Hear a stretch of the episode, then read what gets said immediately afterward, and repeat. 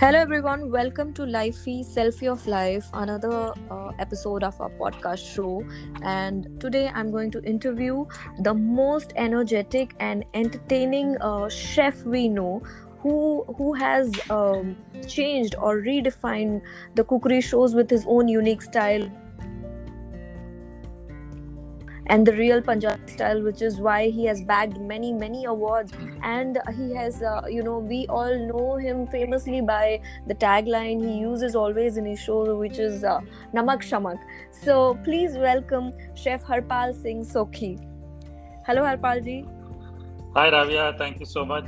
Thank you so much for having me with you on this podcast. I'm really thrilled. Thank you so much for giving us this opportunity and taking time for us. So how are you? I'm very good, Ravia. I'm very good. Happy to be here with you on this podcast. Thank you so much. तो chef Harpal Singh ji, आप ये बताइए हमको कैसे और कब आपने शुरुआत की अपनी जर्नी की? बड़ी लंबी कहानी है. Back in 1984, when I passed my my class 12, and then I was looking for options of joining into engineering colleges and medical colleges, more so engineering college. And I gave my first attempt. I could not crack that first attempt, so started preparing my second attempt. And during that period, my elder brother actually decided that I should look for options also, and I should look for career courses that are skilled. So we had a neighbor who had done hotel management, and the primary objective of किसी लड़के का भी घर में ये objective होता है कि कैसे जल्दी से जल्दी family को support करें. Correct. तो हमारे जो बड़े भाई साहब थे तो वो भी UPSC etc का struggle कर रहे थे, वो भी लगे हुए थे. तो उन्होंने कहा कि तुम ऐसा कोर्स कर लो जिससे तुम्हें नौकरी फटाफट मिल जाएगी, स्ट्रगल करने में पड़े और आगे वो स्किल कोर्स काम आता रहे. हमने कहा ठीक है. और फिर वो जो नेबर थे उनका एग्जांपल उन्होंने दिया कि ये देखो ये नेबर है हमारे, इनके लड़के ने होटल मैनेजमेंट किया तो इसको नौकरी मिल गई फटाफट. And now he is supporting the family. Yes. And then I said okay, that's a good thought, let me decide. Although ऐसा था कि परिवार में किसी को होटल मैनेजमेंट क्या है पता ही नहीं था. और हम मतलब उस जमाने में मुझे भी याद है कि हम 18 साल की उम्र तक मैंने कभी किसी रेस्टोरेंट में कदम रखा था. तो कभी कभार एक आध बार गया हूँ कोई डर डर के, वरना ऐसा कोई रेस्टोरेंटिंग वाला चलन नहीं था उस समय भारत में. रोड साइड में कहीं खड़े होके चाय पी ली वो अलग बात है, बट रेस्टोरेंटिंग पता नहीं थी क्या है, ना ही होटलियरिंग क्या है पता है. तो एंट्रेंस एग्जाम दे दिया, भाई साहब ने कहा तो एंट्रेंस एग्जाम दे दिया और सिलेक्शन हो गया. Went to Bhubaneswar without even knowing what hotel school is all about. तो उसने कहा ठीक है चांस ले लेते हैं, अगर अच्छा लगा तो कंटिन्यू करेंगे, नहीं तो वापस आके सेकेंड अटेम्प्ट की तैयारी करेंगे. तो चले गए होटल मैनेजमेंट पढ़ने भुवनेश्वर में. And I was born and bot up in a small place called Kharagpur, which is in waste Bengal. So Kharagpur is more known for IIT Kharagpur, and it has created many stalwarts in the business industry. तो मतलब हम वो छोड़ के चले गए पढ़ने के लिए IHM, और IHM में somehow दिल लग गया. और दिल लगने के बाद फिर कभी पीछे मुड़ के देखा नहीं फिर. और फॉर्चुनेटली ये हो गया कि जो दिल लगा वो शेफ बनने की कला से दिल लग गया. और वो दूसरे तीसरे महीने में ही हमने डिसाइड कर लिया था कि शेफ बनना है, कुछ और नहीं बनना है. ये अच्छा लग रहा है मुझे और ये दिल से आवाज आई है. तो जो दिल से आवाज आई उसको हमने पकड़ लिया. और उसके बाद हमने फिर पीछे मुड़ के नहीं देखा कि अब क्या करना है. अब उसके बाद ये था कि भाई होटल क्या होता है, होटल में कराया क्या जाता है. तो वो कोर्स में तो सिखा ही रहे थे, लेकिन जो आसपास भुवनेश्वर में होटल थे हमें, क्योंकि I was doing studying in Bhubaneswar IHM, तो आसपास जो होटल्स थे वहाँ से जानकारी लेना शुरू किए. दोस्त लोग जो थे हमारे कलीग्स थे उनसे जानकारी लेनी शुरू की. और दिल तो लग ही गया था शेफ बनने के लिए. फिर बस hard work was the only thing then I knew I had to do. जी. सो आप है कहाँ से बिलोंग करते हैं? I am from waste Bengal, Kharagpur. So which Kharagpur. Yes जी. Okay. That's और... where I am born and brought up, and मेरी childhood schooling सारी बचपन मेरा वहीं से गुजरा है. Okay. And then later you studied, जैसे आपने बताया, भुवनेश्वर. Yes, IHM भुवनेश्वर से हमने पढ़ाई की और उसके बाद जो करियर था वो आगे बढ़ाया हमने वहीं से. तो ये बताइए आप कि आपने जैसे what inspired you to become a chef. 18 साल तक तो जैसे आप बता रहे हैं कि आपने रेस्टोरेंट में कदम भी नहीं रखा, then all of a sudden into a you know different sector and you know what inspired you. Actually, nothing inspired me. You know, the first thought was, Rabia, I'll tell you, कि पहली जो सोच थी वो ये थी कि नौकरी मिल जाएगी और परिवार को सपोर्ट कर लेंगे, तो वो सोच के साथ गए थे हम. लेकिन मतलब और सोच भी ये था कि वेटर बनने जाएंगे बस फटाफट जो है मतलब ऑनेस्टली फटाफट, क्योंकि उस समय शेफ नाम की जो चीज थी, जो वर्डिंग थी, वो किसी को पता ही नहीं था. बड़े शहरों में नहीं पता जी, बड़े शहरों में नहीं पता था, तो छोटे शहरों में तो दूर की बात है, बहुत ही मुश्किल वाली कहानी है. तो छोटे शहरों में वो बावर्ची वाली कहानी है, तो हमने कहा यार ये बावर्ची ठीक नहीं है, ये वेटर बन जाते हैं. तो वो चैलेंज से चले गए थे. The whole idea was to support the family, there was nothing else, कोई और सोच ही नहीं थी. तो उस सोच के साथ गए, सोचा था कि क्या होगा क्या नहीं, बट लेकिन वहां जाके जैसे मैंने बताया, वहां जाके जो दिल लगा ना, तो वो फिर ऐसा लगा कि शायद ये चीज मेरे लिए ही बनी है. वो जो अंदर से आवाज आई कि ये चीज मेरे लिए बनी है. कई बार ऐसे होता ना कि आप कुछ करते हैं बट सिर्फ करते हैं, मतलब दिल से नहीं करते हैं. क्यों कर रहे हैं, गवर्नमेंट सर्विस मिल गई तो आपको पता है कि सिक्योरिटी है, चलो गवर्नमेंट सर्विस है, आप सुबह 9 से 5 करेंगे, भाई जिम्मेदारी गवर्नमेंट की है, मुझे पालने की उल्टी है. यहाँ पे वो नहीं था, यहाँ पे एक दिल से आवाज आई कि नहीं मुझे करना है और यही चीज मुझे अच्छी लग रही है और इसे परस्यू करना है. तो वो उस सिलसिले में जो दिल लगा उसके बाद फिर लगते गया और कभी पीछे नहीं रह गया. Correct. So what about you know, कभी ऐसे हुआ है कि माँ के खाने, क्योंकि आपके मैंने तो बचपन से आपके कुकरी शोज देखे हैं, turban tadka being one of the famous one. Yes, तो जैसे माँ की दाल और यू नो ये बड़ी, और आप अपने ऑथेंटिक स्टाइल में हमेशा सीक्रेट्स भी बताते हैं कुकिंग की. करेक्ट. सो कभी ऐसे इंस्पायर हुए हैं माँ के खाने से लेकर, I mean were you inspired by your mother's cooking? मतलब मुझे ऐसे लगता है कि शायद ही कोई इंसान ऐसे दुनिया में होगा जो माँ के खाने से इंस्पायर्ड नहीं होगा. माँ के खाने से बहुत सारी यादें जुड़ी रहती है सभी की, मेरी भी है. और मेरे लिए तो एक्चुअली मैं, आपने जैसा कहा टर्बन तड़का, तो मैं जब भी वो शो करता हूँ तो मैं उनको ऑनर करते रहता हूँ, उनका नाम लेते रहता हूँ. तो मुझे लगता है कि उनका नाम बिल्कुल वो एक ऐसी शख्स थे जिन्होंने मुझे दुनिया में लेके आई हैं. और मतलब बचपन में क्या होता है, वो अल्लड़पन होता है, सारी जिद जो है माँ समझती है, सहती है. और फिर उसके बाद जब लड़का बड़ा हो जाता है वो अपने रास्ते नापता है और माँ जो है वो रह जाती है. तो मुझे लगता है कि हर वो लम्हा उनका नाम लिया जाए, उनको रोशन किया जाए, उनके कारण जो भी हूँ मैं हूँ. लेकिन मेरे घर में एक ऐसा था कि ठीक है, माँ के हाथ की कुछ यादें मेरे पास है ही है. जैसे दिवाली होती थी तो वो जैसे वो गुजिये बनाती थी, शक्करपारे बनाती थी, वो सारी चीजें की एक मेमोरी है. और वो बना के ना बड़े बड़े ड्रम्स में ताला मार के रखती थी. अच्छा. तो हम वो हम चाबी ढूंढा करते थे कि भाई कहाँ है वो चाबी. धीरे से दोपहर को जब वो सोती थी वो चाबी धीरे से खोली, मैं और मेरी बहन वो चाबी खोलते थे और ड्रम से थोड़ा बहुत निकाल के चुपके से खाते रहते थे. और फिर वो पकड़ लेती थी ये धीरे धीरे कम कैसे हो रहा है, ये मैंने तो ड्रम करके बनाया था कि कम कैसे हो रहा है. तो उनकी मदद भी हम करते थे जब भी वो खाना बनाती थी. ऐसी जब चीजें होती थी हम उनकी मदद करते रहते थे. कहीं ना कहीं हम उनके रसोई खाने में बगल में बैठा करते थे और उनको ऑब्जर्व करते रहते थे कि वो क्या करती है. लेकिन मेरे जो शेफ बनने की ये कला है, मुझे ऐसा लगता है कहीं ना कहीं मेरे पिताजी का भी हाथ है. क्योंकि मेरे पिताजी जो है वो संडे के संडे खाना बनाना उनका काम होता था, एंड स्पेशली मटन करी और चिकन करी. यस, तो वो चिकन करी और मटन करी हमेशा बनाते थे.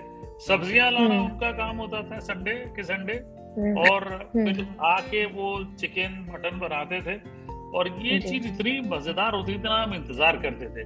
तो हम वो कब बनाएंगे पिताजी, और वो बहुत बहुत मजेदार है। उनके हाथ का वो जो बना हुआ चिकन और मटन करी था, it used to be fantastic.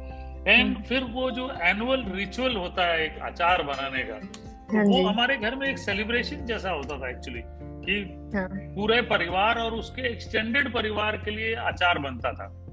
Correct, और वो हर जगह जाता है। जी जी, और वो साल भर के लिए बनता था।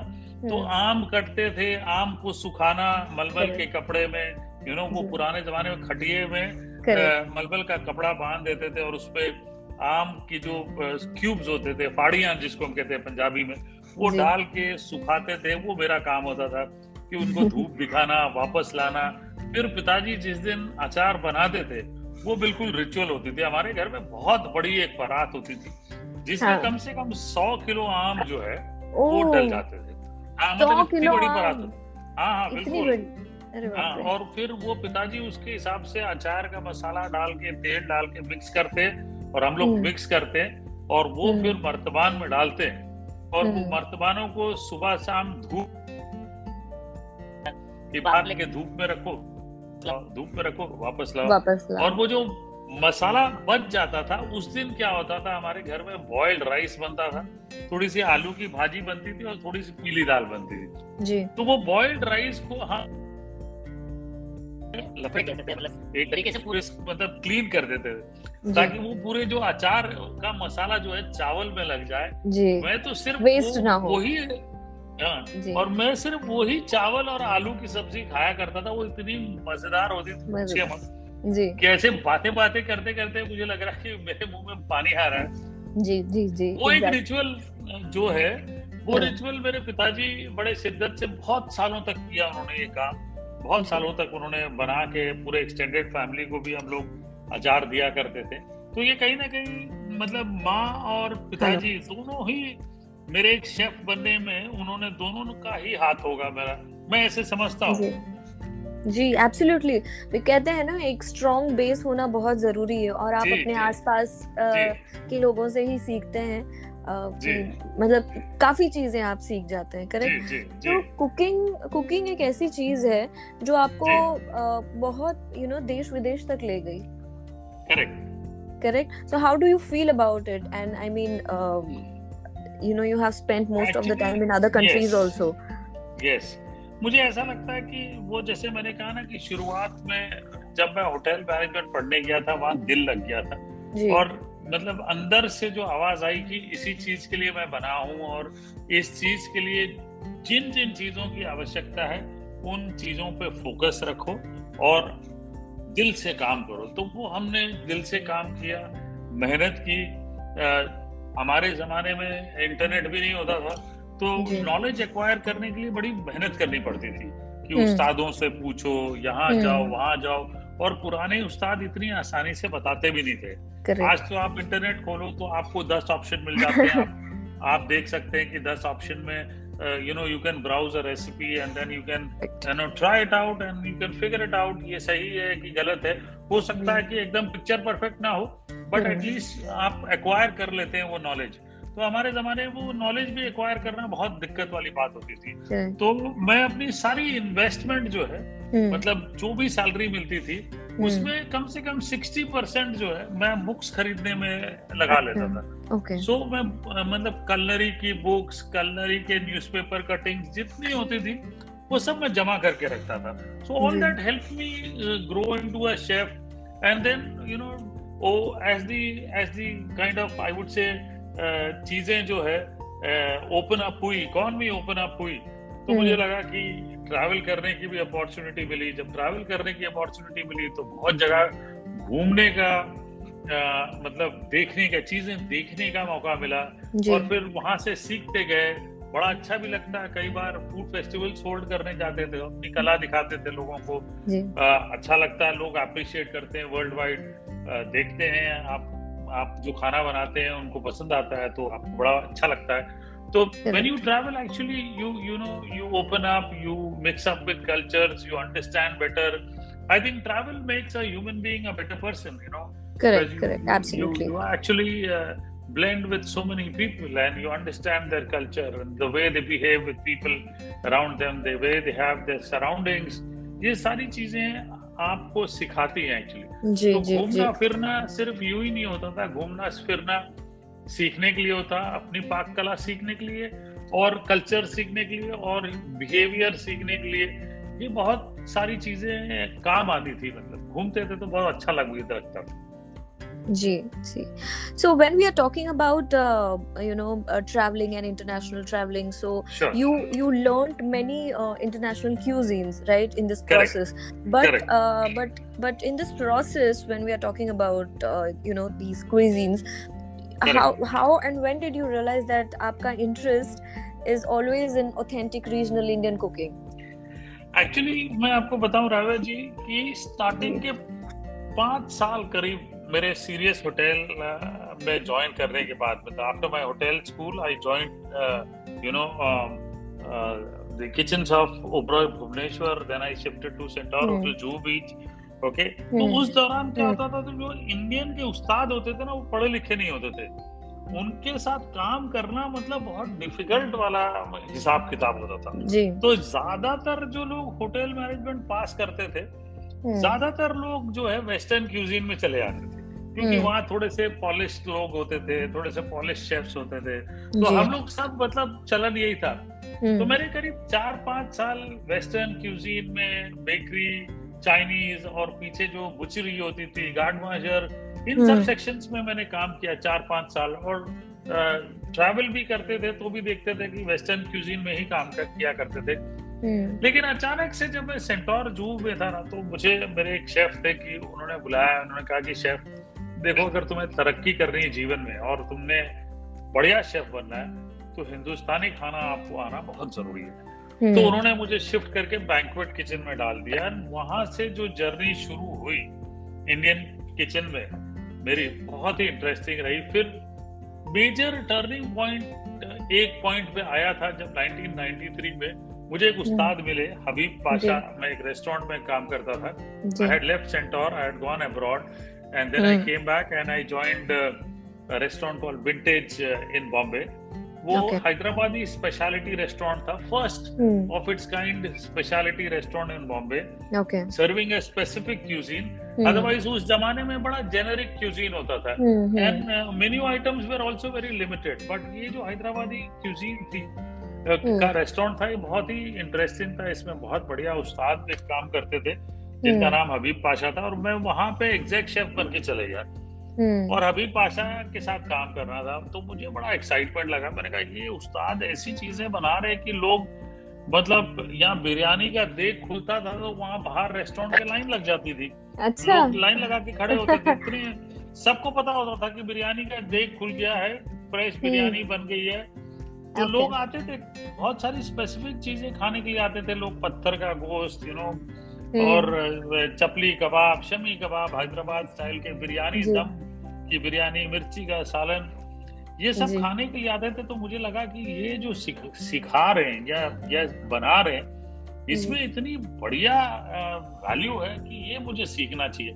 और वहां से मेरा एक्साइटमेंट शुरू हुई, मेरी एक्साइटमेंट शुरू हुई कि मुझे रीजनल क्यूजीन पे फोकस करना। और फिर मैं बेगम मुमताज खान के पास गया, उनके किचन में मैंने काम किया। फिर हैदराबाद में पुराने जमाने के फेमस रेस्टोरेंट से वहाँ काम किया। फिर ट्रैवल के जरिए कभी अवध में काम कर लिया, कभी बीकानेर में किसी घराने में काम किया, पंजाब के किसी घराने में काम किया। तो ऐसे करते करते नॉलेज एक्वायर करते गए। अच्छा भी लगता था तभी कि भाई अच्छी चीजें सीख रहे हैं और हिंदुस्तान एक्चुअली इतना विशाल है खाने के मामले में। मैं हमेशा सभी को बोलता हूँ कि Indian food is like Amazon forest, okay, can not be explored in one life time. Every time I travel somewhere nationally, I find something so unique जिसको मैंने कभी देखा ही नहीं। जी, करेक्ट।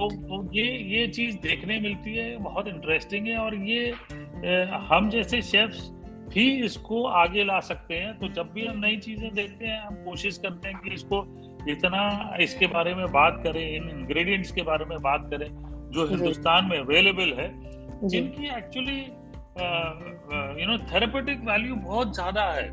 तो वो इतनी ज्यादा है कि लोगों को इस्तेमाल नहीं करना आता, और मतलब जेनेरिक तरीके से। वहाँ अब आप उत्तराखंड जाएंगे या हिमाचल जाएंगे तो वहाँ पहाड़ियों में जो चीजें मिलती है वहाँ के पुराने जमाने लोगों को पता होगा कि इसका कैसे इस्तेमाल करना है। आपको जो लाइफस्टाइल वाली डिजीजेस हैं हो गई तो वो बिना मेडिसिन के ही क्योर कर देंगे। Correct, you know, so those things are so valuable. तो वो चीज जब मुझे समझ में आई तो मैंने कहा कि नहीं, अब ये सीखना है और ये अच्छे से सीखना है और जितना हो सकता है सीख के अपने पास नहीं रखना है, लोगों को बताना है ताकि लोग एक्चुअली अवेयर हों कि हमारे देश में क्या बढ़िया चीजें मिलती है, इनका इस्तेमाल किया जाए। हम नहीं तो हम रह जाएंगे पनीर बटर मसाला और चिकन बटर मसाला और दाल मखनी में रह जाएंगे। ठीक है जी, उसके आगे बहुत कुछ है, ऐसी चीजें हैं बहुत कुछ जी, बिल्कुल बहुत कुछ। सो हरपाल जी ये बताइए, आपके क्रिटिक्स कौन हैं जब भी आप खाना बनाते हैं, और या नया कुछ आपने ट्राई किया बनाने के लिए? सबसे पहले एक्चुअली मैं आपको फ्रैंकली बताऊं, जब भी मैं कोई नई चीज करता हूं तो मैं सीधे घर ले जाता हूं उसे। अच्छा। और मेरे दो बेटियां और पत्नी को मैं बोलता हूं ये है आपके सामने, अब आप लोग बताओ। चाहे वो डिजाइन हो, चाहे वो बॉटल हो, चाहे वो कोई पैकेजिंग हो या कंटेंट हो या रेस्टोरेंट का खाना हो, मैं उनको बोलता हूँ अब आप लोग बताओ। And they are so flawless and blunt in telling me if it is bad, and I have realised that they are my best critics because what they have said is bad never really worked in market, so it's like absolutely clear. And they like, कभी मैं अपने restaurants में भी लेके जाता हूँ जहाँ पे भी मैंने एंडोर्स किए रेस्टोरेंट, सामने से ही बोल देंगे यार आज तुम्हारे खाने में दम नहीं है, देख लो मजा नहीं है। अच्छा, क्या कर रहे हो तुम? तो they are like quite open about it and I am very happy that I don't have to go anywhere else, you know, to get my food. How old are your daughters, Harpal ji? So my elder daughter is about 22 now and younger one is 20। Wonderful. Yes, काफी बड़े हैं। मतलब आप बताइए, मैं ये सोच रही हूँ अभी कि मैं कब से देख रही थी आपके shows, and you are not just growing old, आप अभी भी वैसे ही लगते हैं जैसे पहले लग रहे थे। खाने में आप मिला रहे हैं अपने, एज रिवर्स हो रहा है आपका। नहीं राबिया जी, एक्चुअली एक बड़ा सिंपल सा फिनोमेना नहीं है, फॉर्मूला है जो मैं बहुत कोशिश करता हूँ अपनाने के लिए। You know, I tell you, if you watch my Instagram reels in some time from now, 1 hour from now, you will see that I have hogged a big walnut biscuit. Okay, you will see that and I'm actually eating that, okay?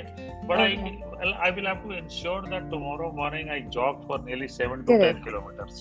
Correct. That has been my principle. Even in lockdown, मैं जो serious lockdown हुआ था तो लोग अक्सर पूछते थे करते क्या थे, मैंने कहा बिल्कुल जैसे मैं ऑफिस जाता था वही रूटीन फॉलो कर रहा हूँ। सुबह 6 बजे उठ के मैं अपने घर पे स्किपिंग करता था, योगा करता था, 1-1.5 घंटा वो काम किया, उसके बाद घर के काम करते थे, खाना बनाना और वो काम बांट लेते थे me and my wife.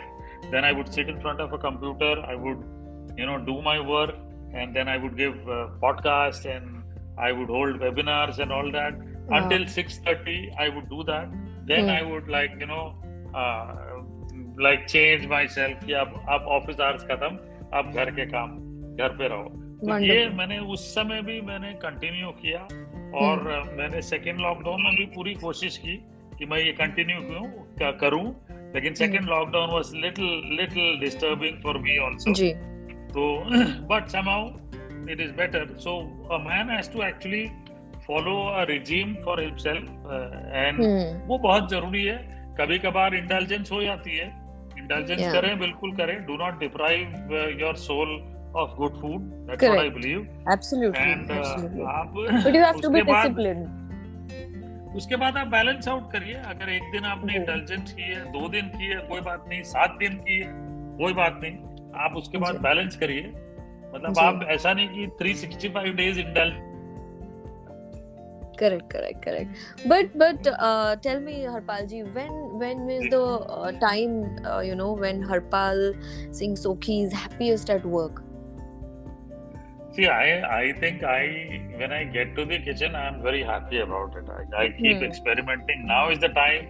I do not indulge so much in routine cooking, but I tell all my boys wherever I am consulting or wherever I am name or where studios or we are experimenting in our office. I kind of handhold everywhere and tell them that this is the right way, this is the right way. And if I have to learn somewhere, I stay quiet and just listen to the person in front. कि क्या करना है क्या नहीं. So that is being at the kitchen actually makes me happy, you know. And it's all about for me, my life revolves around food, and there is nothing else. So मुझे सुबह शाम जब भी आप बोले मैं खाने के बारे में ही सोचता हूँ, खाने के बारे में ही जानकारी प्राप्त करने की कोशिश करता हूँ. जी जी, ये बहुत बढ़िया बात कही आपने. You know the best part मैं इन जनरल बता रही हूँ about Punjabis is they are like happy and you know always entertaining and very down to earth. So I belong from a place Maharashtra mein called Nanded. I think आपको पता होगा. अरे क्या बात है जी. तो पंजाबी तो आप नांदेड़ से हैं, अभी कहाँ पे हैं? मैं तो बॉम्बे में सेटल हूँ. नहीं, मैं बॉम्बे में सेटल हूँ. हाँ, so my husband, I got married और मैं बॉम्बे में हूँ अभी. बट नांदेड़ एक ऐसी जगह है ना, तो मैं पंजाबियों के इर्द गिर्द ही रही हूँ हमेशा. So very down to earth and very humble. आप विश्वास नहीं करेंगे, मंदिर जाने में मुझे इतना मज़ा नहीं आता था जितना गुरुद्वारे जाने में आता था. तो वेरी क्लीन, और वहाँ किसी को शर्म नहीं है किसी काम की, चाहे जिसे सेवा कहते हैं. करेक्ट. तो चप्पल उठाने से लेके खाना बनाने से लेके खाना सर्व करना लंगर में, और ऐसा कभी नहीं हुआ कि हम गए और हम लंगर में खाना नहीं खाएं. So it's a very beautiful peaceful feeling when you go to a gurdwara. Absolutely, absolutely. And Nanded, I love going there. I try visiting that holy place. बहुत ही अच्छा लगता है, बड़ा अच्छा लगता है. देखिए बहुत अच्छा. और मुझे ऐसा लगता है कि आई बाबा जी सुन लेते हैं जो आप चाहते हो, या जो आपकी हर प्रॉब्लम सॉल्व हो जाती है. बस तो एक बार माथा टेकने तो मुझे पूछना है, हाउ डू यू थिंक, आपने कभी लंगर में खाना बनाया है या फिर यू नो? अच्छा, ये बात मैं ऑनेस्टली बोलूंगा, मैंने लंगर की सेवा हाल ही में शुरू की थी पैंडेमिक के पहले. मैं सेवा भावना से जो भी मेरी श्रद्धा होती थी, मैं बॉम्बे में जहाँ रहता हूँ कांदिवली में, उसके पास गुरुद्वारा है बोरीवली में, वहाँ जाके सेवा कर लेते थे. संडे जाते थे आराम से. उसके बाद बाकी जो भी लंगर धोना होता था वो बैठ के आराम से शिद्दत से धो धा के सब क्लीन करके आते थे. ऐसा बड़ा अच्छा लगता था. लेकिन फिर लॉकडाउन आ गया, उसके बाद तो अभी भी रेस्ट्रिक्शंस कायम ही है, तो अभी जा नहीं पाता हूँ. लेकिन मेरे बड़े भाई साहब और मेरे पिताजी, ये दोनों एक्सपर्ट थे लंगर की सेवा में, और ये रात भर जाके, जहाँ हम रहते थे खड़गपुर में, रात भर जाके वहाँ पे लंगर की सेवा करते थे, लंगर बनाते थे दोनों, पिताजी और भाई साहब. पिताजी ने जब जाना छोड़ दिया, फिर भाई साहब जाते थे, मैं नहीं जाता था उस समय जब मैं छोटा था.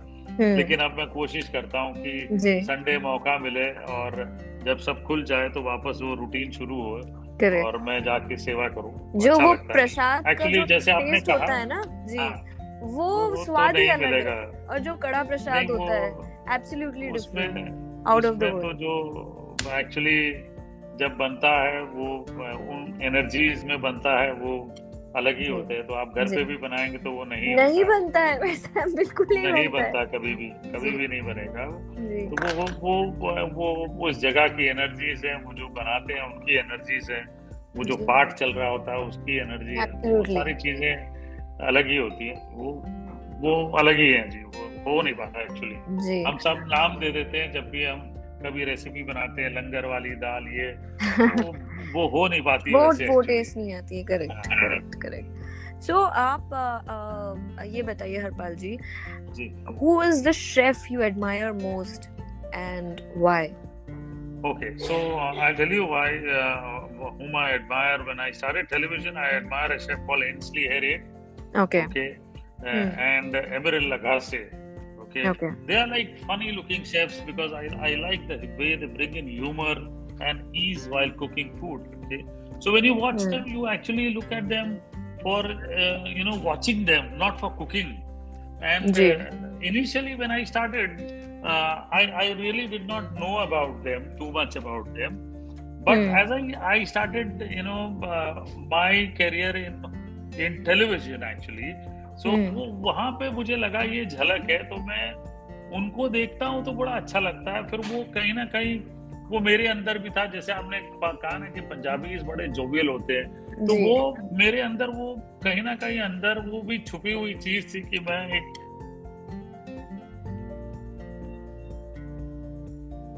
हेलो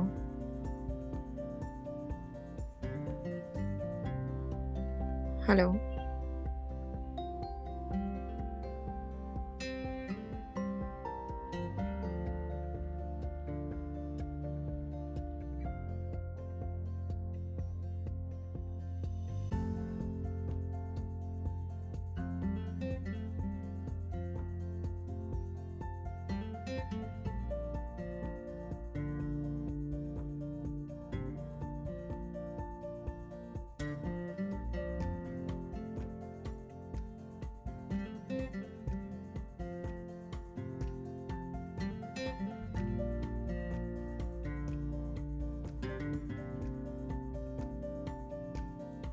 तो राविया जी, जो एज ए शेफ, जैसे आपने पूछा कि मैं किन को फॉलो करता हूँ या किन को गुरु मानता हूँ, ऐसे तो टेलीविजन जब मैंने शुरू किया सीरियसली, तब मुझे 2 एंकर्स बहुत अच्छे लगते थे.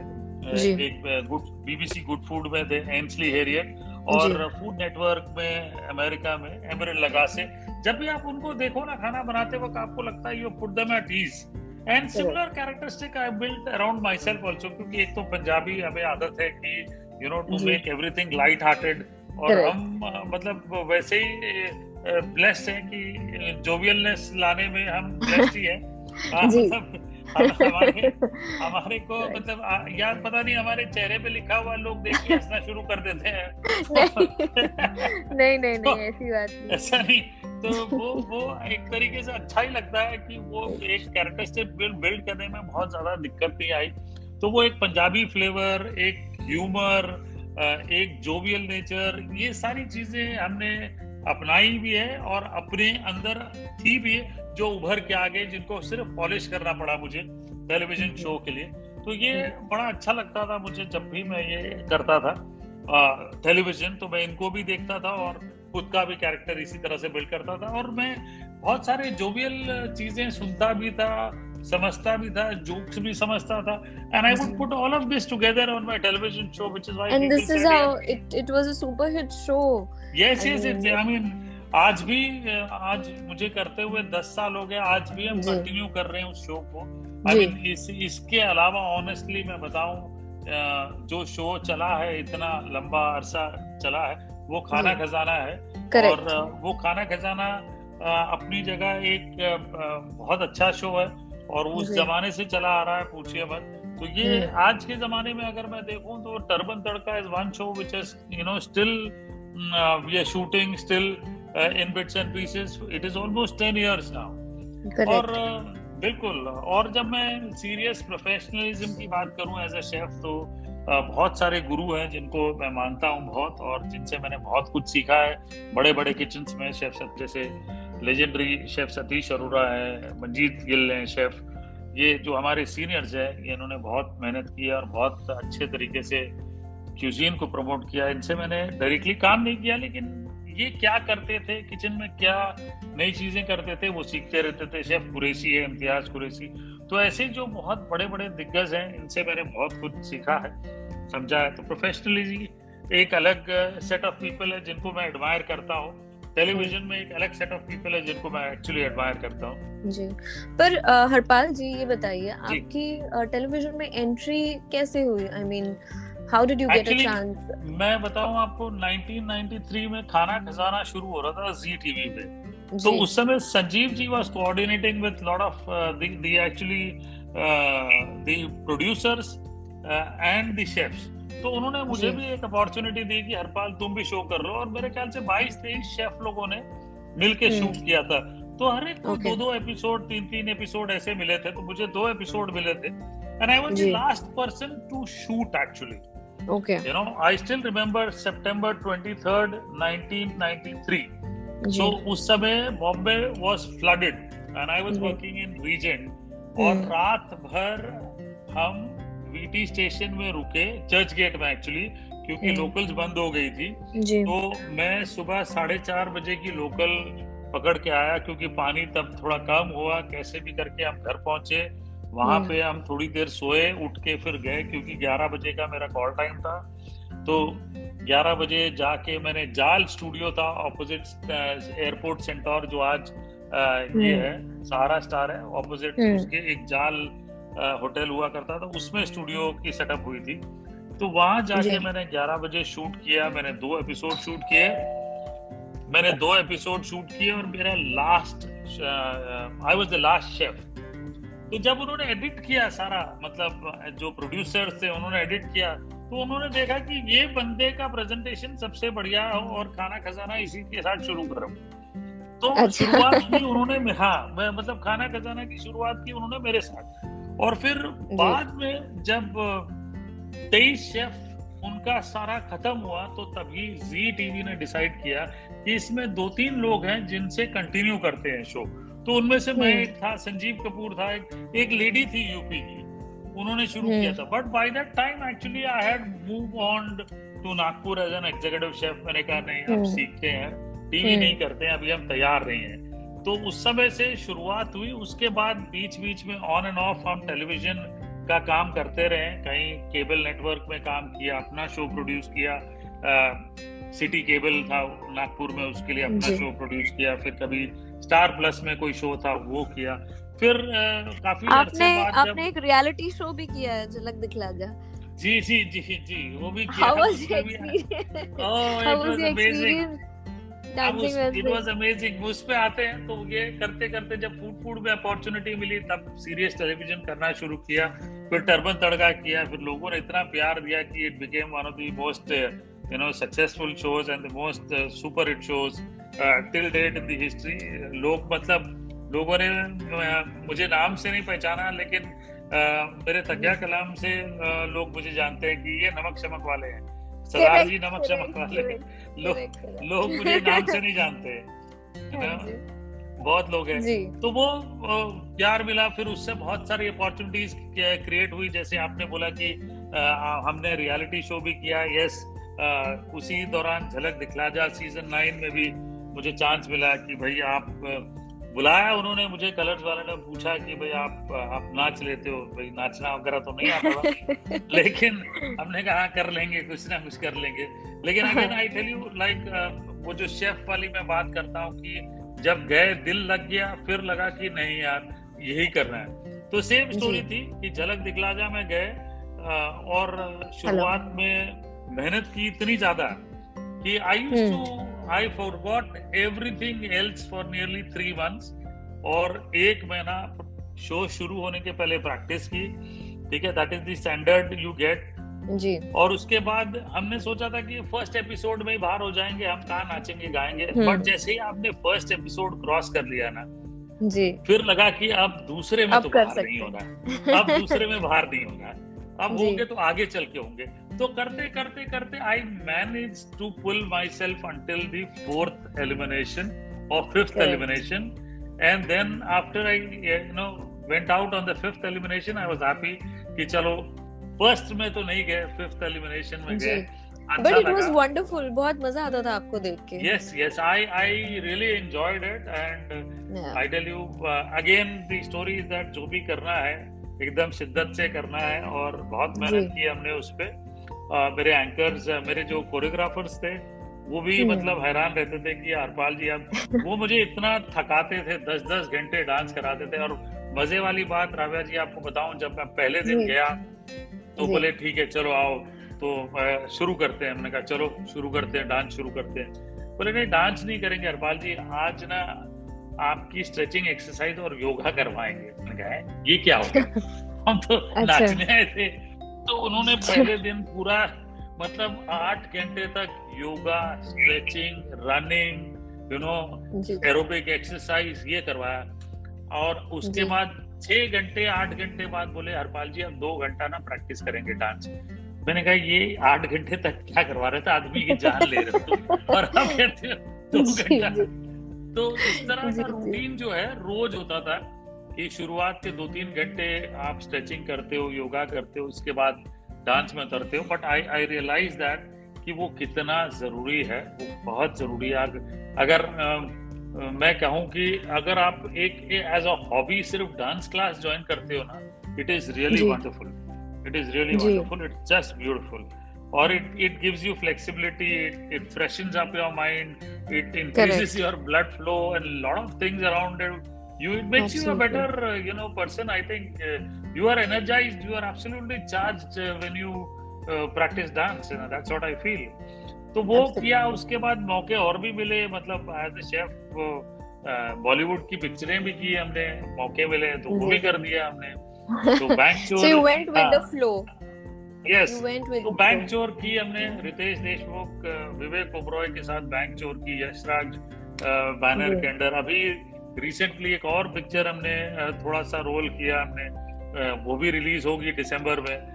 तो ऐसा कुछ ना कुछ जो मौका मिलते हैं करते रहते हैं। जी जी Harpal ji, let's talk about other ventures, I mean you are into, so कुछ बताएंगे उसके बारे में? श्योर। सो जैसे मैंने बताया कि टेलीविजन से क्या हो गया कि आपको लोग पहचानने लगे, लोगों ने सोचा कि चलिए इनके साथ बिजनेस करते हैं। तो द इजीएस्ट वे वाज कि हरपाल जी का नाम लेके रेस्टोरेंट्स क्रिएट करते हैं, और that was the easiest route. हाँ, that was the easiest route for us also. तो हमने फिर अपने ब्रांड्स क्रिएट किए, कुछ ब्रांड्स बनाए हमने, फिर बेच भी दिए, और कुछ ब्रांड्स अपने रखे भी हैं, और कहीं कहीं पे पार्टनरशिप में अभी भी हम कर रहे हैं। पंजाब में कुछ हमारे रेस्टोरेंट्स हैं जहाँ हम पार्टनरशिप में, क्लाउड किचन्स है हमारे, लॉन्च बार्स है हमारे, इंडियन रेस्टोरेंट्स है वहाँ पे, बॉम्बे में भी कर रहे हैं ऐसा। तो कहीं ना कहीं ये जो इजीएस्ट रूट है इसको हमने छोड़ा नहीं। रेस्टोरेंट्स के लिए हम डे टू डे तो नहीं मैनेज करते, बट अपने लिए एक वर्टिकल बना रखा है जहाँ पे हम पार्टनरशिप में रेस्टोरेंट्स कर रहे हैं। और उसी के साथ साथ फूड प्रोडक्ट्स की नॉलेज भी एक्वायर की, तो फूड प्रोडक्ट्स डेवलप किया हमने लोगों के लिए, फूड प्रोडक्ट्स बनाए भी लोगों के लिए, बड़ी बड़ी कंपनीज के लिए बनाए, कहीं कहीं ब्रांड एंडोर्स करते हैं हम, वो भी किया हमने। तो ऐसा करके ये सिलसिला चलते रहा। फिर आगे चल के हमने देखा कि डिजिटल मीडियम जो है वो काफी पॉपुलर हो रहा है, तो हमने अपने पॉडकास्ट सीरीज भी शुरू की। आरजे भी हमने प्ले किया रेडियो मिर्ची में, और उसके बाद सोशल मीडिया में एक्टिव है, इंस्टाग्राम और जितने भी हमारे हैंडल्स है, इंस्टाग्राम हो गया या फेसबुक हो गया, यूट्यूब हो गया। तो अपना हमारा स्टूडियो है जहाँ हम कंटेंट क्रिएट करते हैं अपने लिए, ब्रांड्स के लिए। तो ऐसे करके हमने अपने वर्टिकल्स बना रखे हैं। अपना एक वैसे वर्टिकल भी है जहाँ पे हम किचन अप्लायंसेस का काम कर रहे हैं धीरे धीरे। तो बिजनेसेस आते गए जैसे जैसे, हमने मना नहीं किया। हम कहीं कहीं पे हम सीखते सीखते ही उभरेंगे, और कहीं कहीं पे हम ठीक है, we were good enough in creating some benchmark there. So, जो अपने फील्ड के वर्टिकल्स थे उनमें बेंचमार्क क्रिएट कर दिया, बट जो अपने फील्ड के वर्टिकल्स नहीं थे उनमें अभी भी सीख रहे हैं। Hello? जी जी हाँ, so that is the way। इस तरह से हमने अपने वर्टिकल्स करते आए। बट वो कहते हैं ना, एक शेफ जो है he is best when he is around food, he is cooking, he is like, you know, doing something with food. So that is the best thing I like, you know, as a chef. But being yourself, उसको हमने बरकरार, आज भी उसको बरकरार रखा है। जी, so Harpal जी ये बताइए, कभी you know इंडिया में जब आपने शुरुआत की थी, right? ये क्वेश्चन पहले ही पूछना चाहिए था मैंने, पर जब आपने शुरुआत की थी उस जमाने में जैसे कहते हैं ना, a man going into a kitchen or working into a kitchen was not acceptable or was not, you know, looked, you know, as a profession in the people's eyes, right? But how did you manage it? कभी ऐसे हुआ है कि criticism दिया है लोगों ने, या कभी let down हुआ है? नहीं, actually इसके पीछे राघव जी बड़ी एक मजेदार स्टोरी है। एक्चुअली जहाँ जैसे मैंने कहा ना कि मैं एक प्लेस से बिलोंग करता हूँ जहाँ पे आईआईटी है, और मेरे जो इर्द गिर्द जो पड़ोसी वगैरह थे, मेरे पिताजी के फ्रेंड्स थे, उनके बच्चे सब आईआईटी में गए थे और इंजीनियरिंग में गए थे, मेडिकल में गए थे। तो वो एक पीयर प्रेशर जो होता है, तो वो मेरे पिताजी के पास भी था, ऊपर भी था एक्चुअली, कि उनको जब लोग पूछते थे कि तुम्हारे बच्चे भाई क्या डिसाइड कर रहे हैं करियर चॉइस के लिए, तो वो बड़ा शर्माते थे। मतलब I can feel that now कि उनको बोलने में हिचकिचाहट होती होगी कि ये बावर्ची बनने गया, क्योंकि उस समय उन छोटे शहरों में शेफ नाम का अल्फाज नहीं पहुंचा था, तो people never knew what a chef. So my father had to say that you know he is going to do hotel management, and then they would ask कि क्या करेगा, बावर्ची बनेगा। तो वो फिर कहीं ना कहीं वो थी एक बात। कई बार होता था इनिशियल डेज में, जब मैंने होटल स्कूल पास करके बड़े होटलों में काम करना शुरू किया, तब कहीं ना कहीं होता था, पिताजी बोलते थे कि यार तुम रेलवे ज्वाइन कर लो, तुम यूपीएससी दे दो, वापस कुछ ना कुछ कर लो, ये छोड़ दो। तो लेकिन वो ठीक है, मतलब वो उनकी मैं दिशा समझ सकता था, लेकिन फिर भी हम उनको समझाते रहते थे कि आप थोड़ा सा पेशेंस रखिए, मुझे समय दीजिए, मैं कुछ ना कुछ करूँगा और आपको करके बताऊंगा। और मजे वाली बात यही थी कि you know in 1993 when I came on television and I started coming in newspapers, my father actually started feeling the you know the happiness कि ये देखो, ये खड़गपुर का पहला बंदा है जो टेलीविजन में आया, and he really started feeling proud about it. Yes, so वो एक अच्छी बात है। वो प्रेशर था उनके ऊपर भी इनिशियली, बट वो स्लोली कहीं ना कहीं ही overcame that, and my hard work somehow paid back. So I could do I could kind of things I will be a proud father. Yes, I made him proud with whatever little I could. Correct correct. So how do you feel now Harpal ji, आपने इतना कुछ achieve कर लिया life में, you know you just name it, TV shows से लेके you know you have also done these dancing shows, travelling internationally nationally, कोने कोने में आपने भारत के यू नो जाकर देखे हैं कि ऑथेंटिक डिशेस कैसी बनी जाती है, and you have tried these you know styles in your shows. So how you have achieved, you have you know you have been awarded many times. So what do you feel right now? I feel that I still have a long way to go. There are a lot of dreams which I need to fulfill. So I have set some goals for myself कि ये achieve करना है, एक successful empire create करना है, so that all people around me get benefited out of whatever I am doing. So wo ek definitely achieve karna hai. I also feel that there's a lot that I need to give back to the society in whatever form, especially to the girl child, because there are girls around in my family. So I need to give back to the society in some form or the other, because mujhe lagta hai ki agar ek grahini ko aap strong karte hain, usse empower karte hain, to आप एक country की दिशा बदल सकते हैं। तो ऐसे बहुत सारे काम हैं जो करने हैं, और धीरे धीरे हो रहे हैं। वो अपने लेवल पे जितने भी मैं कर सकूंगा वो करूंगा, और कोशिश करूंगा कि जितने यंग जनरेशन हैं उनको भी जो सिखा सकूं समझा सकूं, वो करूंगा मैं। Still a long way to go, Raviya. Yes. Harpal ji, do you have any advice for someone wanting to become a chef? Yes, I think you know मुझे ऐसा लगता है कि अभी जो है chef as a profession is by choice now. It is no more the way we decided to become chefs. It is a choice. It is by choice. People want to build a career as a chef when they are in class 8 itself. Okay, and there are many requests. There are many parents who you know write to us when their children are in class 7, 6. I always actually tell the parents that abhi chota hai, you know, you allow them to acquire knowledge about everything and allow them to cook in whatever form. It is too early for us to tell the child, okay, you know, start cutting and start doing this. It's too early. Okay, and I feel that it's important for every person who's choosing a career as a chef to understand this fact that you know there is no shortcut in life. You have to work hard, to acquire knowledge, you actually have to dig deep, okay, build your roots so strong that nobody can shake you.